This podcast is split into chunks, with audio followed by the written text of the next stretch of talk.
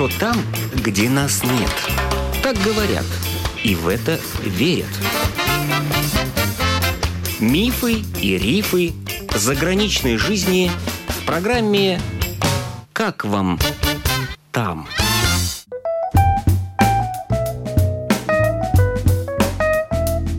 Добрый день! В эфире автор программы Галина Грейдены. Лежанка Барбара Моркане три года живет в Голландии и учится в Амстердамском университете по специальности социология. Сначала после школы Барбара попробовала себя в качестве волонтера в Италии, в детском театре, и решила, что не хочет оставаться в Латвии, что Рига для нее слишком маленькая, и поступила в Амстердамский университет.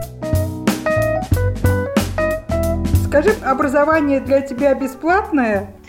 2000 в год. Но я взяла кредит беспроцентный. Кредит ты взяла в Голландии или в Латвии? Государственный голландский.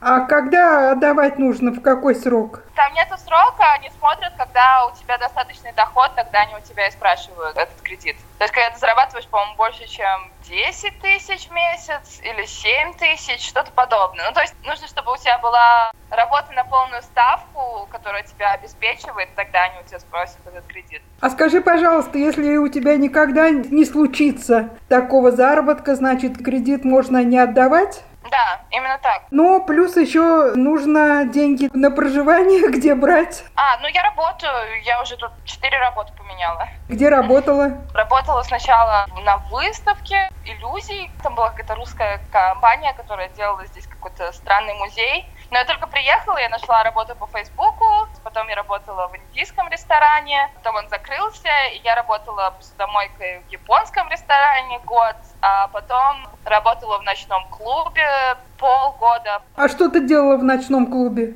В баре, в гардеробе работала. Потом мне выплачивали зарплату во время первого карантина. Клуб закрылся, понятное дело. И я нашла работу в еще одном японском ресторане. И вот я сейчас там все еще работаю. Я официантка. Сколько в месяц ты имеешь как официантка? Когда у меня было достаточное количество смен, я могла зарабатывать 600 евро в месяц. Этого хватало на жилье и еду.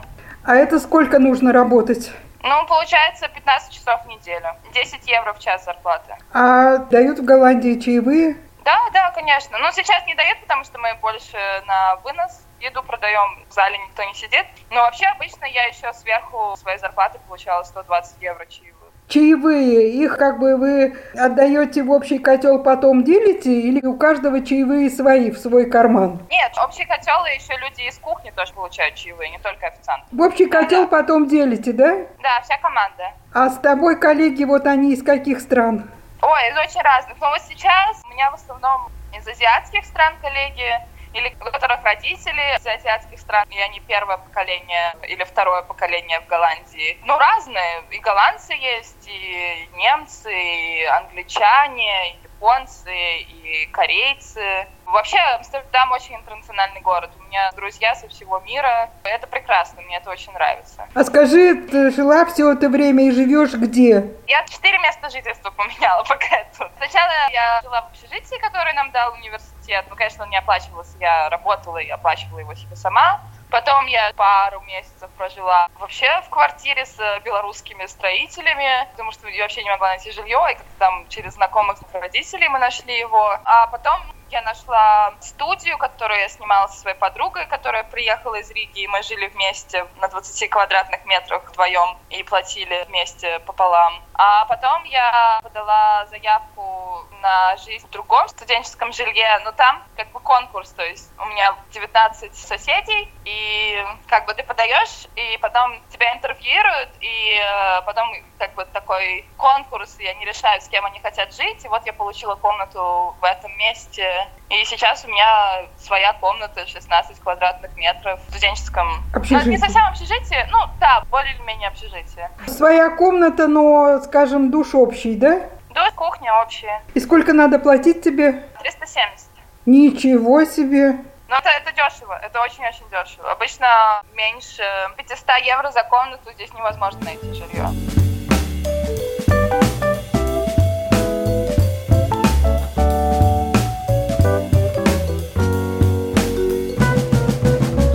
Ну вот расскажи, пожалуйста, что это за кофешопы, где продают марихуану. Ну да, тут просто купить алкоголь, пиво, также можно купить траву. И я думала, что я приеду, и все тут очень сильно много курят траву. Это вообще неправда. Да, есть люди, которые курят травку, но нет никаких зависимых. Мне кажется, то, что она здесь легализована, никак не влияет на количество ее употребления. Я отношусь к этому позитивно. Я считаю, что лучше, чтобы она была легализована, чтобы меньше криминала существовало вокруг распространения наркотиков. Плюс она не более опасна, чем алкоголь, по-моему. Я когда приехала, я тоже думала, тут город грехов, э, сумасшедшие люди, вообще неправда. Мне кажется, в Риге люди более сумасшедшие. В Риге больше наркоманов? Мне кажется, в Риге из-за того, что жить достаточно тяжело. Конечно, людей, которые употребляют больше, просто потому что они несчастнее. Это не из-за наркотиков несчастье, а наркотики из-за несчастья. Это, это симптом, а не причина. Например, я вот приехала в Ригу на Новый год, и я заметила, что у нас Латвия с Балзом с магазинов, ну, просто невозможное количество. В Амстердаме этих алкогольных маркетов намного меньше. И я как-то подумала, ну, если настолько много Латвии с Балзом, буквально на каждом перекрестке он находится, какой у нас спрос на этот алкоголь. Я думаю, что здесь с этим все-таки получше. Ну, просто потому, что уровень жизни выше, люди богатые. Я не заметила, чтобы здесь люди сильно теряли себя в наркотиках. И, ну, я нахожусь как бы в интеллигентной студенческой среде. Конечно, студенты очень любят вечеринки, и выпить. А травку? Ну, я совру, если скажу, что никто ее не курит. Конечно, курит. Я недавно узнала, что квартал красных фонарей хотят из центра города убрать и сделать на этом месте какой-то эротический центр. Ты что-то про это слышала? Да, я слышала, но если честно, я в центре города вообще никогда не нахожусь, и все, кто живут в Амстердаме, всегда центр города обходят стороной, потому что это как королевство туристов, там очень неприятно находиться, очень много грязи. Я не знаю, мне кажется, это единственный европейский город, где в центре просто невозможно быть, потому что он в ужасном состоянии, и очень много неприятных туристов, которые как раз приезжают в Амстердам, думая, что вот это вот город безумства и сумасшествия. Хотя для меня сейчас Амстердам это больше такая милая деревня с э, большим количеством развлечений. А вот туристы приезжают и курят как в последний раз, и потом отвратительно себя ведут. Так что я центр всегда обхожу стороной. И мне кажется, что они переносят как раз квартал красных фонарей, чтобы немножко почистить центр, чтобы меньше было количество этих пьяных туристов. Я работала в портале красных фонарей, но там просто находилась та выставка, где я работала. Прямо напротив нас был кофешоп. Я все время наблюдала, и каждый вечер туда приезжала скорая, чтобы забрать очередного напившегося, обкурившегося туриста. Каждый вечер. Например, как с безопасностью, если вечером пойти гулять? Кстати, это первое, что я заметила в Амстердаме, что я себя чувствую максимально безопасно. Я знаю, что в любой час ночи ничего со мной не случится на улице. В Риге я всегда оглядывалась, мне всегда было страшно, чуть ли не бежала домой. Здесь у меня как будто вообще нету этой тревоги.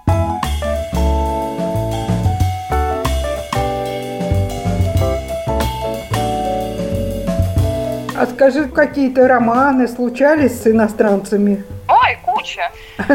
Как-то решила даже посчитать и сбилась со счету, я, уже не помню. А как знакомиться в Амстердаме? Каким образом? Ну, в основном здесь люди используют Tinder, приложение для знакомств. С одним парнем, с которым встречалась, он был из Новой Зеландии. Мы с ним познакомились в кофешопе как раз. Сейчас я счастлива в отношениях с парнем из Германии. Но вы не собираетесь вместе жить, да, пока? Здесь люди вообще не съезжаются. Тут люди по пять лет встречаются и не съезжаются. И отношения в основном тоже без обязательств. Полиамория тоже достаточно часто практикуется. Что часто практикуется? Полиамория – это когда одновременно несколько партнеров. Когда несколько партнеров? Да. А, ну, что брак здесь не в моде, это уже старомодно? Ну да. А как же дети, как же семья? Я вот не знаю, я все время чувствую себя какой-то старомодной, потому что я очень хочу детей, всем об этом говорю, что у меня там одна из целей жизни, я действительно хочу себе ребенка. Ну, не только потому, что это мой женский долг или что-то подобное. Мне действительно просто хочется бэбика. А на меня все время смотрят круглыми глазами, и никто не хочет тут детей. А если хотят, то там после 40, а после 50, я думаю, как вы вообще собираетесь ребенка завести в 50 лет. Но да, брак институт брака тут точно умирает. Вокруг меня люди заключают брак только если нужно, чтобы кто-то остался в Амстердаме ради визы, люди из не Евросоюза, а в основном нет. Ну вот, например, как парни ухаживают, приглашают в кафе, дарят цветы, какие-нибудь подарочки или приглашают куда-то вот в музей сходить. Как это происходит? А здесь нету такого, что вот парень должен обязательно пригласить девушку. Тут полное равенство полов, поэтому многие эти ритуалы нарушены. Например, в кафе всегда оба платят за себя. Я иногда тоже платила за ребят. Здесь нету такого, что вот кто-то должен вот сделать первый шаг, кто-то не должен там парень должен первый написать, нет. Иногда мне казалось, что особенно с голландскими парнями, что они очень-очень сухие, в них вообще нет никакой романтики. На первом свидании у тебя могут спросить, когда ты в последний раз делал тест на сексуально переносимые болезни, я не помню, как по-русски это называется. В общем, очень тут все как-то как калькулятор. Если ожидать тут от парня, что он тебя организует романтическое путешествие или свидание, нифига. Вы просто договариваетесь и сами решаете, что вы хотите вместе делать. Здесь нету такой опеки над девушкой. Ну и люди, которые относятся к сексуальным меньшинствам, тоже здесь никого не удивляют, никто на них не показывает пальцем. Это все довольно так, нельзя сказать, что афишируется, но это и не скрывается, да? Ой, э, да, конечно. Это вообще совершенно нормально. Да, у меня очень много друзей из ЛГБТ-сообщества. Кстати, в Голландии могут пожениться, да, люди одного пола? Ага, ну да, если они захотят, то они, конечно, ага. могут. Но таким парам детей отдают, да, если они возьмут на усыновление? Да, конечно, здесь вообще нет никакой гомофобии. То есть, если она есть, то она дико порицается обществом. Даже если люди имеют какие-то гомофобные мнения, то они особо их не афишируют, потому что знают, что они будут очень пристыжены всеми вокруг.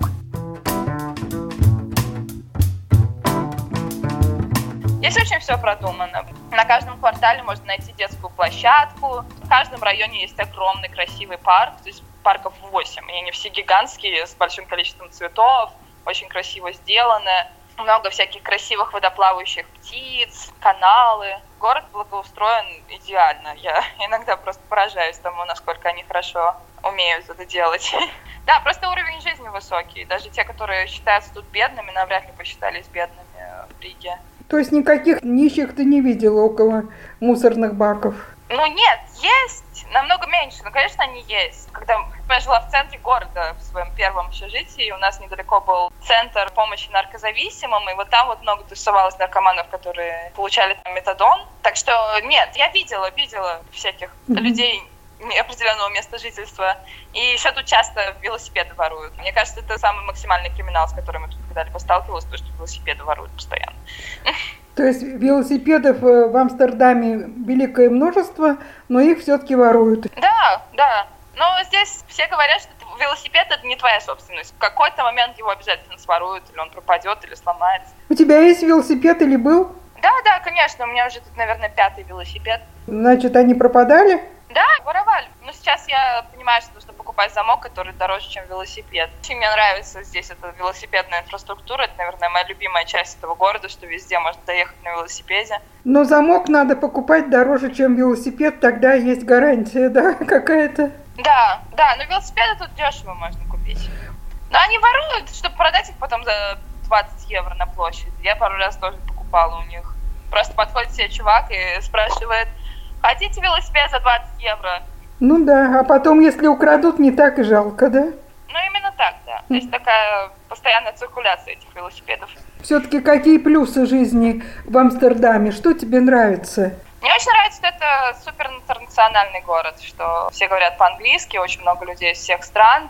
Мне нравится образ жизни, мне нравится, что здесь не нужно выживать, тебе платят нормальное количество денег, никто не хочет тебя обмануть. Мне тут очень комфортно. Мне нравится мой университет. У меня много тут друзей. Музеев тут много классных, выставок, всякие музыкальные мероприятия много ходила. Клубов много хороших тоже. Сейчас я Амстердам считаю своим домом, а не Ригу.